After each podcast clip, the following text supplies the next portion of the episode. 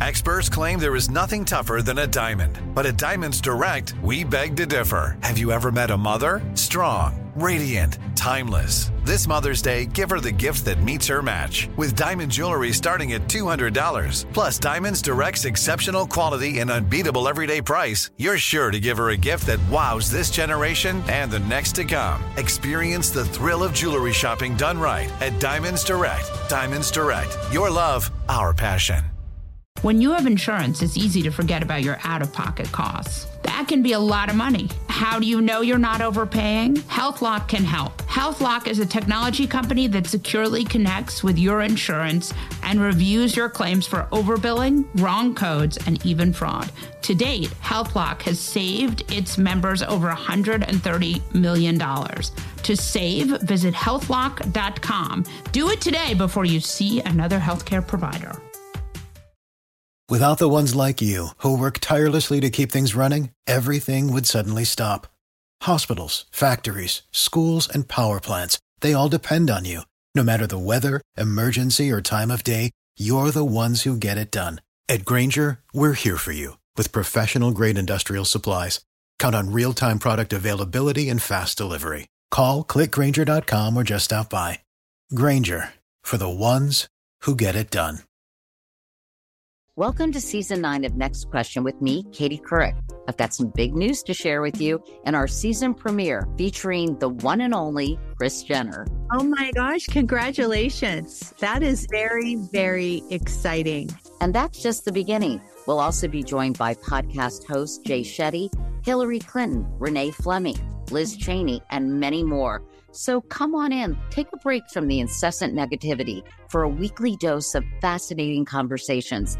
Some of them, I promise, will actually put you in a good mood. Listen to Next Question with me, Katie Couric, on the iHeartRadio app, Apple Podcasts, or wherever you get your podcasts.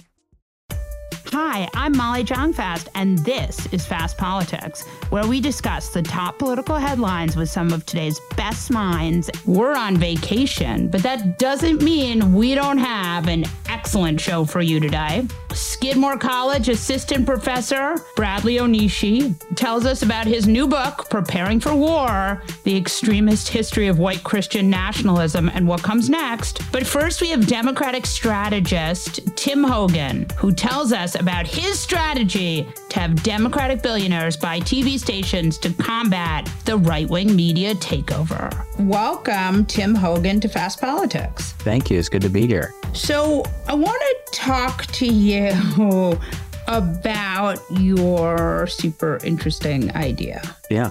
So, uh, we put together over the last few months a look at the trends in media production, consumption, the ownership landscape, uh, without really doing like a full analysis of every media trend, because that would be impossible to do in some 80 pages we put together.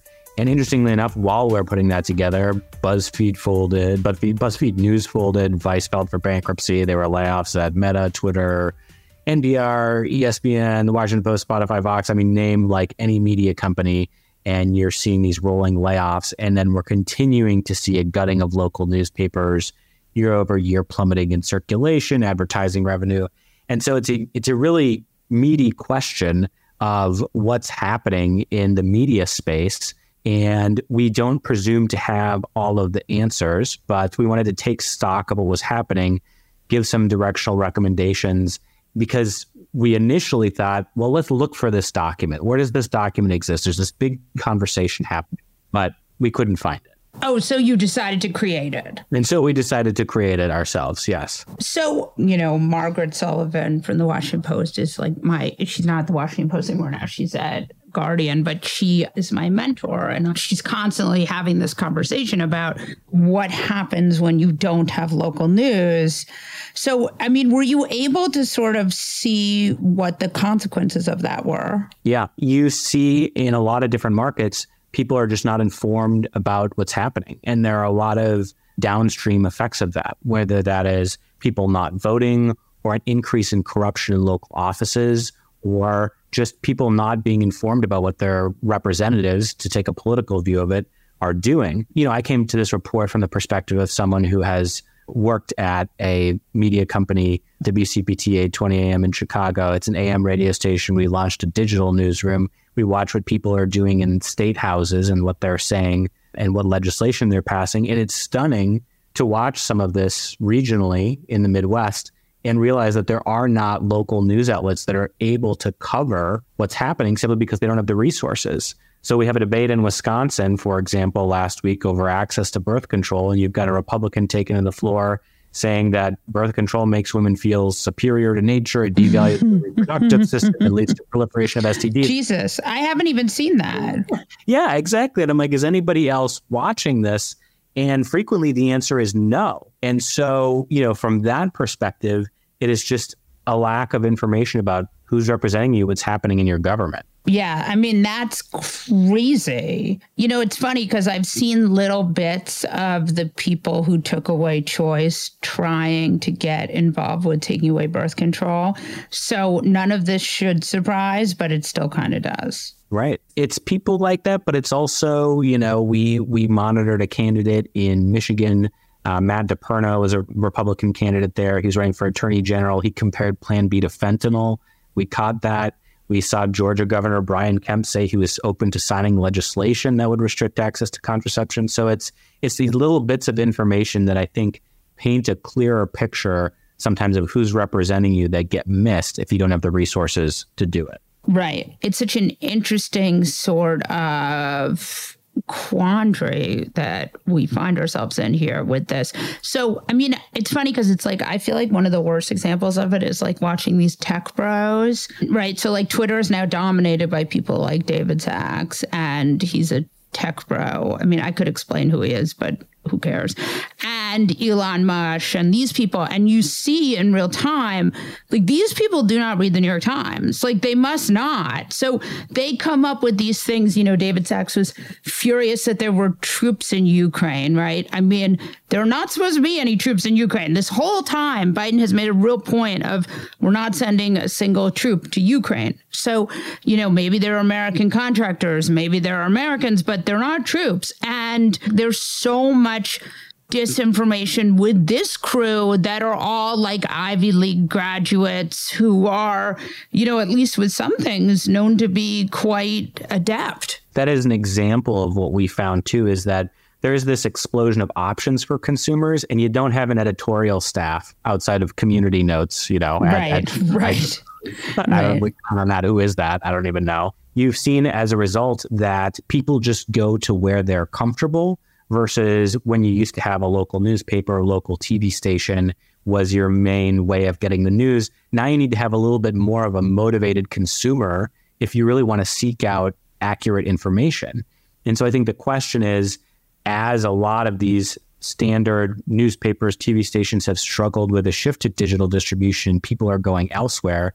How do we adapt to that type of information ecosystem? And one of the recommendations that we make in the report is that we do shift to looking more at investment in creators because they carry a certain level of credibility and they are where people are going to get their news. So, what derivative content, for example, do they create from a bombshell news report? Not everyone's going to go to ProPublica, right, and read the intricacies of their coverage of Alito or Thomas or a really good study they did on the trucking industry.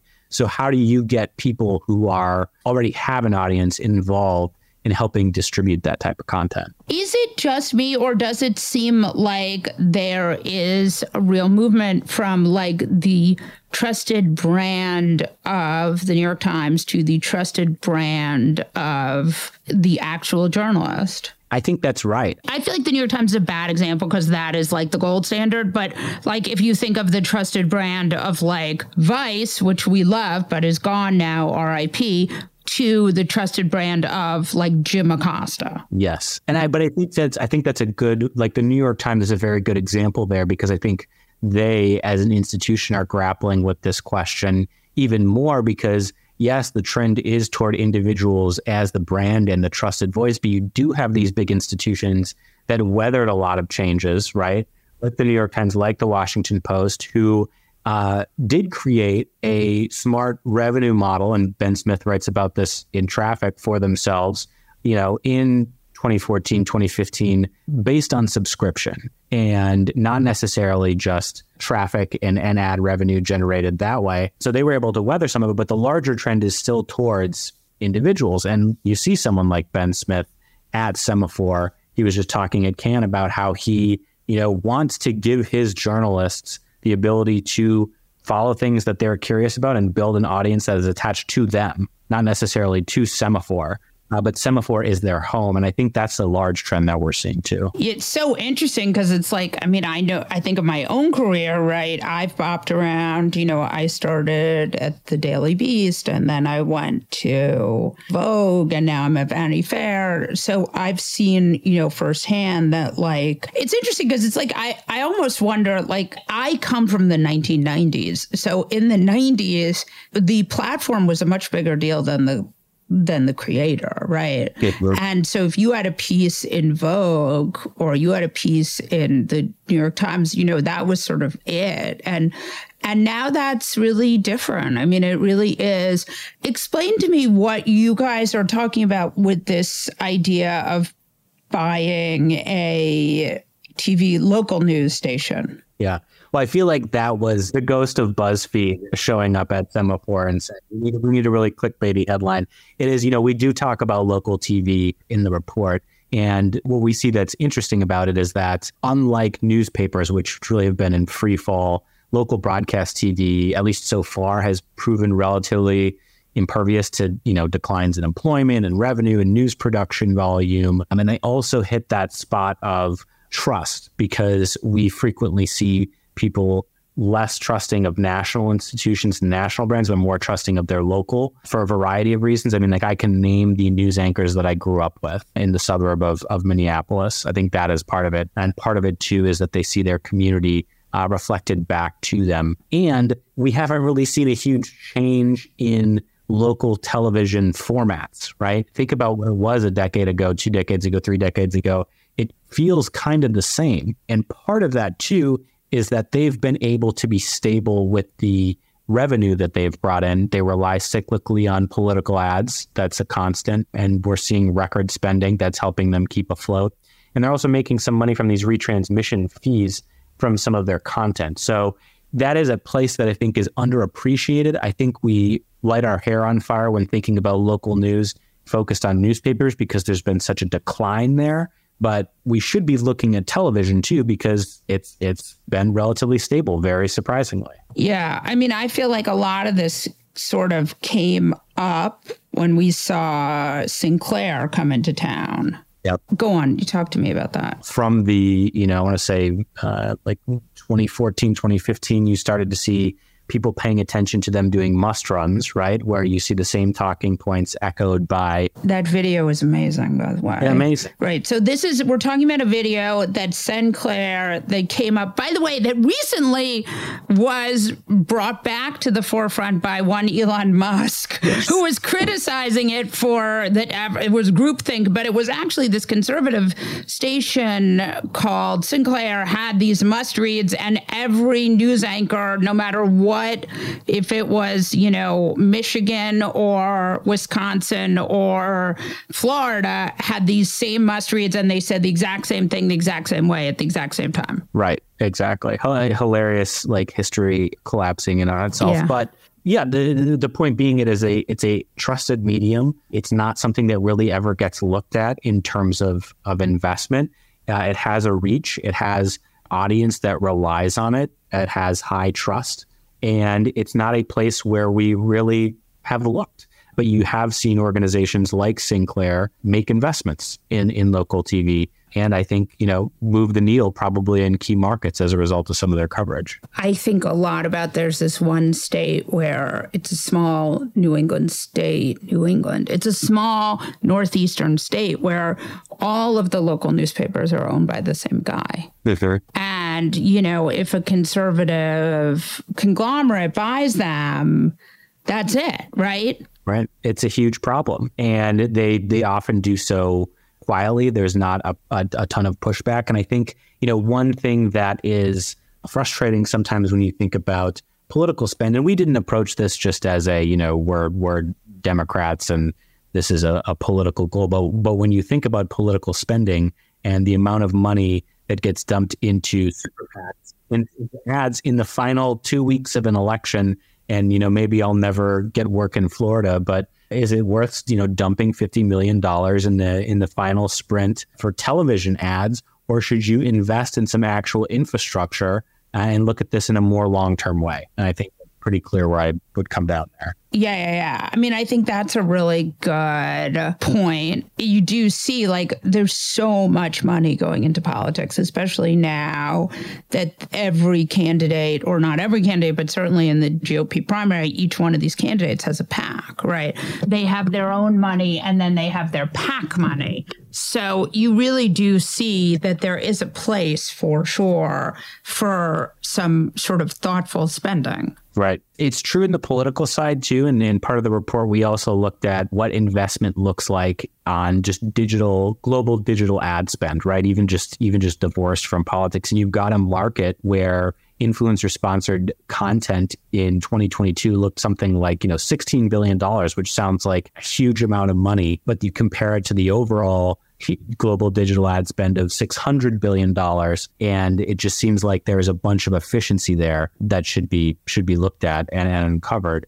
And I think that is one of the lessons we learned too is where is capital going and is it being effectively spent? And then there are also questions embedded there of us for us for media models of, you know, what do these types of entities even look like, right? Are they nonprofit newsrooms where I think we've seen an awakening of a lot of local coverage through those vehicles? Are they for profits that are, are low profit? You know, you no longer looking at a news or media outlet as something that you need to draw a large value from, or are they like journalist driven or influencer driven through mediums like Substack, you know, that are sort of empowering journalists in a way uh, where you can build a really loyal audience, sustain yourself, and they have some tools like, you know, a Substack Defender, which is a legal a legal shield or, or you know legal access if you ever get in trouble, uh, you know, for some of your reporting. So I think that's a big that's a big part of this report too. Can people find this report?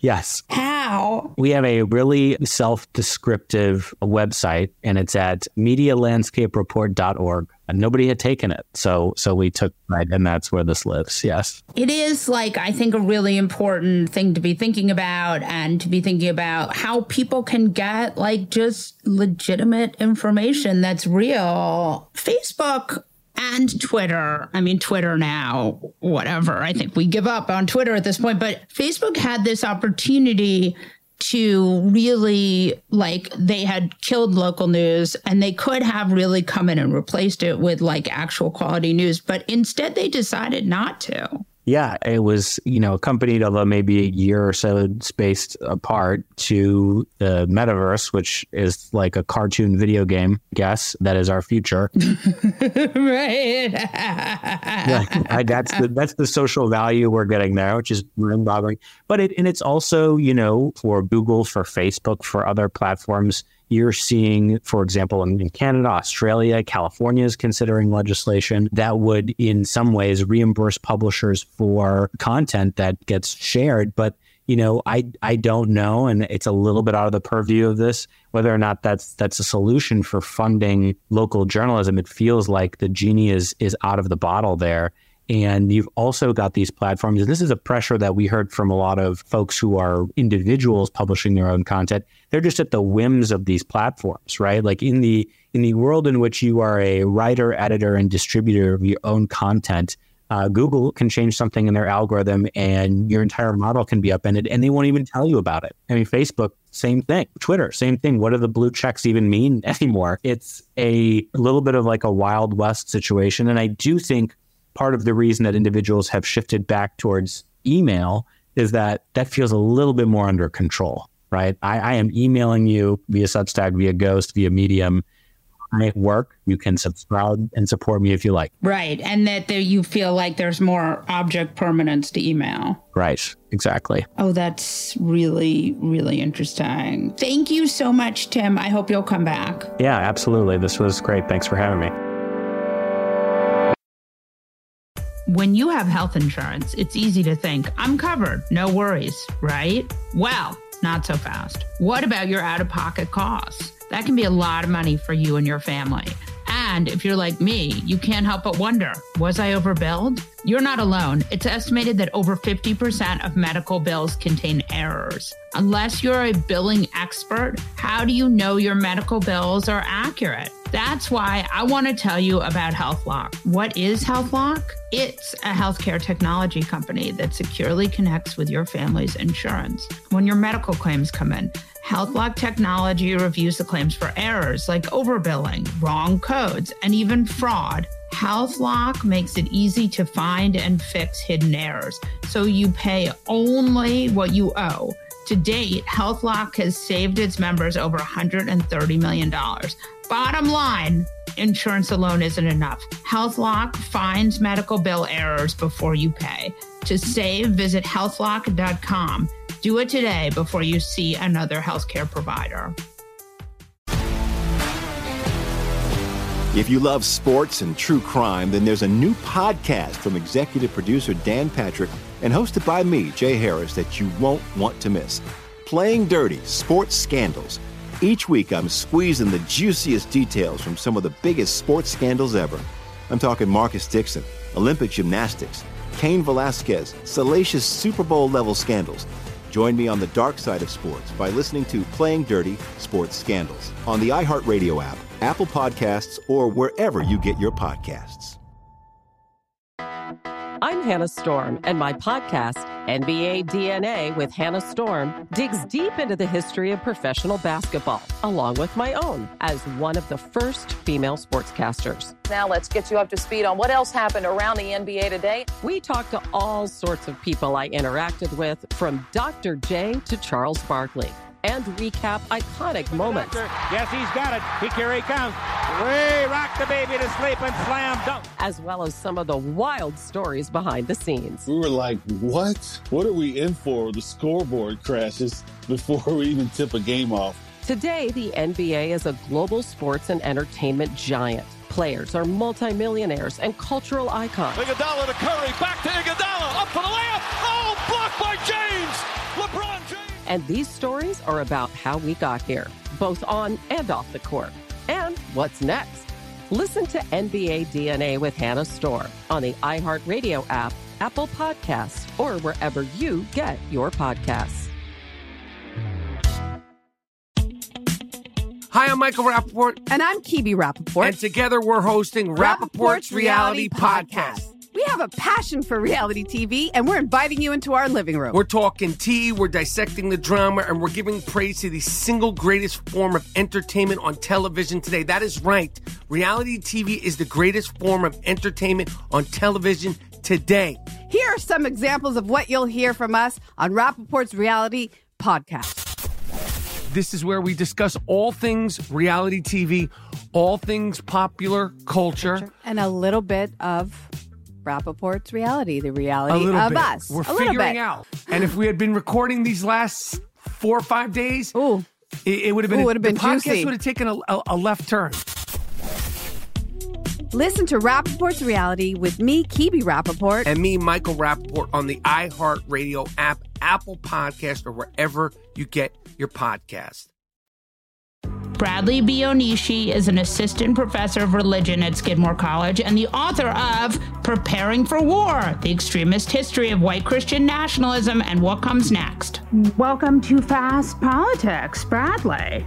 Thanks for having me. So, talk to me about your book. Sure. Preparing for War is a look at the history of white Christian nationalism. Basically, start with the Goldwater Campaign, 1964, and we end with January 6th. And what comes next. And you know, for me, it's it's pretty personal. I converted to a church that was a white Christian nationalist church when I was 14. I became a minister at 20. So when I watched January 6th, I thought maybe I could have been there. And that scared me. So, as a scholar of religion, I wanted to lay out the kind of history that led us to that point and show that, yeah, it was definitely an aberration. It was definitely singular in American history, but uh, there was a lot of signs throughout the, the last decades that that's where we might be heading as a nation. How did you change your course? Yeah, so when I was 20, I was a full time minister. I was married. I was in charge of like a couple hundred kids in a, a youth ministry at a, at a mega church. You know, I just began reading and reading and reading. I, you know, heard all the time that if you if you let your brain, it'll lead your heart away from God. And I don't know if that's true, but I definitely had a more expansive understanding of of the world after investigating history and philosophy and theology. I went to Oxford to get a degree, and that obviously changed everything for me. So I began to realize that the faith I'd been brought into was more about a conservative political agenda and a certain myth of the United States than you know something about a timeless faith and and that's when things really really changed was there one specific thing that did it a book there was a lot of moments but you know one moment was really the john kerry george w bush election i was convinced i was going to vote for john kerry and i told all my elders at church you know look I just think this is somebody who has a vision for the country that's just more in line with what Jesus teaches. And they said, Hey, great. That sounds wonderful for you. But he is pro choice. And if you vote for someone like that, you and along with everyone else will be responsible for the murder of millions of, of unborn babies. So if you want that on your conscience, then go ahead. Otherwise, I would think about it a little harder. And, you know, for me, that was a moment, a watershed moment, because I realized that we'd reduced some of the most complex issues of our public square, the human condition, to either or, this or that. There was no nuance, there was no detail, there was no compassion. And uh, after that whole you know set of events, I I was really on a different path. It's so interesting because I constantly have this argument with George Conway about abortion. And, you know, I wonder how much of it is like nurture in a way. It is. I mean, I think the trick is convincing people, as I was at one time, that life begins at conception and that that, that is a, a fact that has been not only scientifically proven, but has been taught by the Christian church for, for 2,000 years. And as long as people buy that simple piece of teaching or propaganda, however we want to frame it, it's really hard to get them back from the brink because anything you say is simply in their ears a pro murder agenda. And that is the tragic effectiveness of that approach. Yeah, it's unbelievable. Talk to me about Goldwater because I want to talk about Goldwater. you know, there's this chicken or the egg thing with Trumpism. Like, was it Trump? Was it Nixon? Was it Goldwater? Where did Republicans start to go wildly off the rails? Though there's an argument to be made that they were always off the rails. But yes, go on. For sure. And I, I think for me, Goldwater was a nice place to start because Goldwater really appears on the scene after two decades of either a Democratic president or Dwight Eisenhower, who's famous for his middle way. And, you know, Goldwater shows up and says, look, we want it our way and uh, we won't compromise. And you know, he he's just this magnetic force. He's got a big baritone voice and a square jaw, and he's a you know supposedly a cowboy senator, and he's willing just to say bombastic and outrageous things. You know, we're gonna we're gonna use nuclear weapons in in Vietnam. Uh, there's no way I'm going to sign legislation for civil rights and so on. And when he accepts the nomination, you know, the, the most famous line in San Francisco at the, the GOP convention is extremism in the defense of liberty is no vice. And he's basically setting the stage for the next six decades by saying, look, we're in the midst of a decade here in the 60s. We're in the midst of a, a time of what feels like change. If you're going to keep your country, if you're going to get your country back, extremism is your approach. And you know, he got destroyed in his his race against Lyndon Johnson, but the foot soldiers of that campaign never forgot those lessons. You know, Paul Weyrich was like a 21 year old kid at that point, and he he goes on to found the Council for National Policy, the Heritage Foundation, and ALEC. So Goldwater's really for me this moment of, hey, white Christian men, if you want your country, extremism is the way to do it. And you know, there's a line from there that kind of brings us into the present from Goldwater, just give me a little bit, trace it, keep going. Yeah, for sure. I'm from Southern California, and Goldwater is a place where he gets a, just a ton of support from that part of the country. But you know, Goldwater sets the stage for uh, a Republican Party that embraces extremism, that sees moderation as something to be avoided, as a vice, and he sort of inspires a, a whole generation of a Republican Party that understands something, and this is where Weyrich and his his cohorts in the Council for National Policy really were genius. If they can combine what is in essence a, a right wing libertarian agenda with the voting power of millions of white conservative Christians, then they can occupy the GOP and eventually occupy the country. And that's what they do. And so if we go from Goldwater all the way 15 years later to the, the Carter Reagan election, we see another foreshadowing of Trump. Jimmy Carter is like built in a lab if you're a white Christian. You know, he's your guy. He's a Southern Baptist by birth, right? Yeah. You're rural Georgia, peanut farmer, marries his high school sweetheart, goes into the military. I mean, what else do you want from this man if you're a white Christian to vote for him? And yet, who do they vote for? They vote for the divorced Hollywood actor who uh, at one point Right. was pretty, Right. in- you know, into abortion as the governor of California. Right. He was the guy who ended no fault divorces, which is one of the most progressive legislations, weirdly, right? It's wild. It's absolutely wild to think of, you know, Reagan as the golden child of the religious right and the Council for National Policy and, and everyone we're talking about, but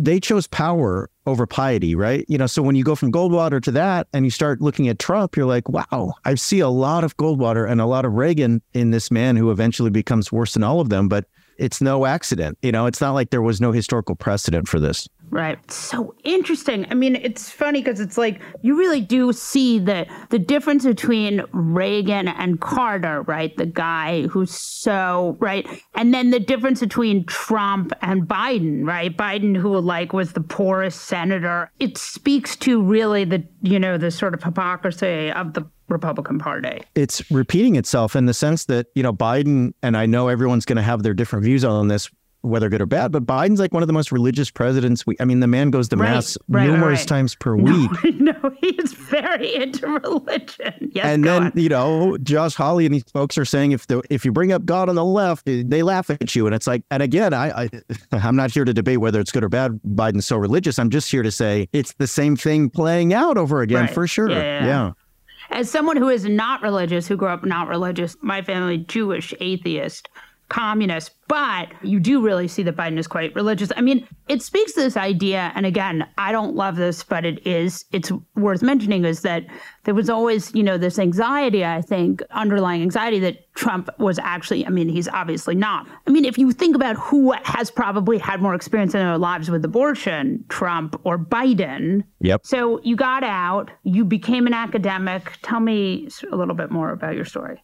Sure. I become somebody who studies religion from a historical perspective, from a, a a sociological perspective. And during the Trump years, I, I wanted to kind of find a way to help people decode how all this happened from a religious perspective. And so we started our show, Straight White American Jesus. And we don't think Jesus was straight white or American, but we want to know why so many people do and why they see the image of Jesus in Trump. And what we offer, and I think for me, this is what I'm always sort of telling folks is I've lived this, I've been on the inside, and I can help you understand that. And I've now spent 20 years studying it from the outside. And so we can give the long historical view. We can also give the insider view. And so, yeah, spent the last five years basically every waking hour um, analyzing every corner of, of the religious right and Christian nationalism in the country and basically trying to warn folks about what I, what I take to be a proto fascist movement. What is the single sort of scariest thing that you think when you think of this proto fascist movement? Democracy is not a sacred value to this group. Democracy is not the goal. The goal is power.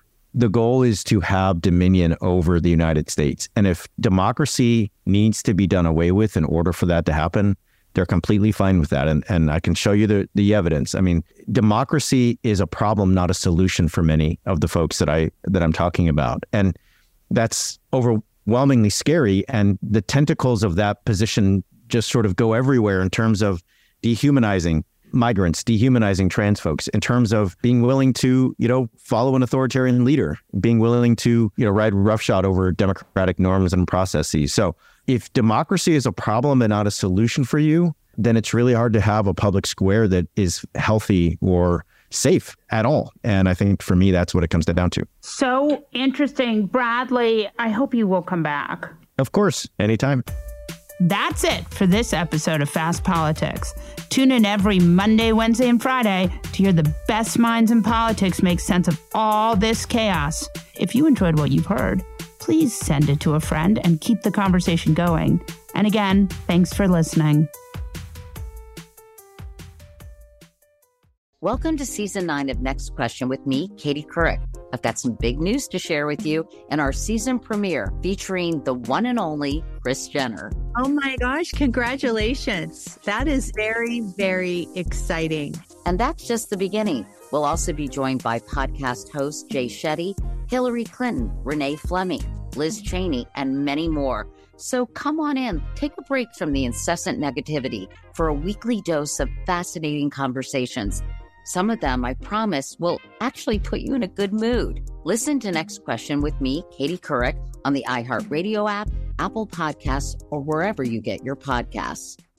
Bring a little optimism into your life with The Bright Side, a new kind of daily podcast from Hello Sunshine, hosted by me, Danielle Robay, and me, Simone Boyce. Every weekday, we're bringing you conversations about culture, the latest trends, inspiration, and so much more. I am so excited about this podcast, The Bright Side. You guys are giving people a chance to shine a light on their lives, shine a light on a little advice that they want to share. Listen to The Bright Side on America's number one podcast network, iHeart. Open your free iHeart app and search The Bright Side. Imagine you ask two people the same seven questions. I'm Minnie Driver, and this was the idea I set out to explore in my podcast, Minnie Questions. This year, we bring a whole new group of guests to answer the same seven questions, including Courteney Cox, Rob Delaney, Liz Phair, and many, many more. Join me on season three of Minnie Questions on the iHeartRadio app, Apple Podcasts, or wherever you get your favorite podcasts. Seven questions, limitless answers. If you love sports and true crime, then there's a new podcast from executive producer Dan Patrick and hosted by me, Jay Harris, that you won't want to miss. Playing Dirty Sports Scandals. Each week, I'm squeezing the juiciest details from some of the biggest sports scandals ever. I'm talking Marcus Dixon, Olympic gymnastics, Cain Velasquez, salacious Super Bowl level scandals. Join me on the dark side of sports by listening to Playing Dirty Sports Scandals on the iHeartRadio app, Apple Podcasts, or wherever you get your podcasts.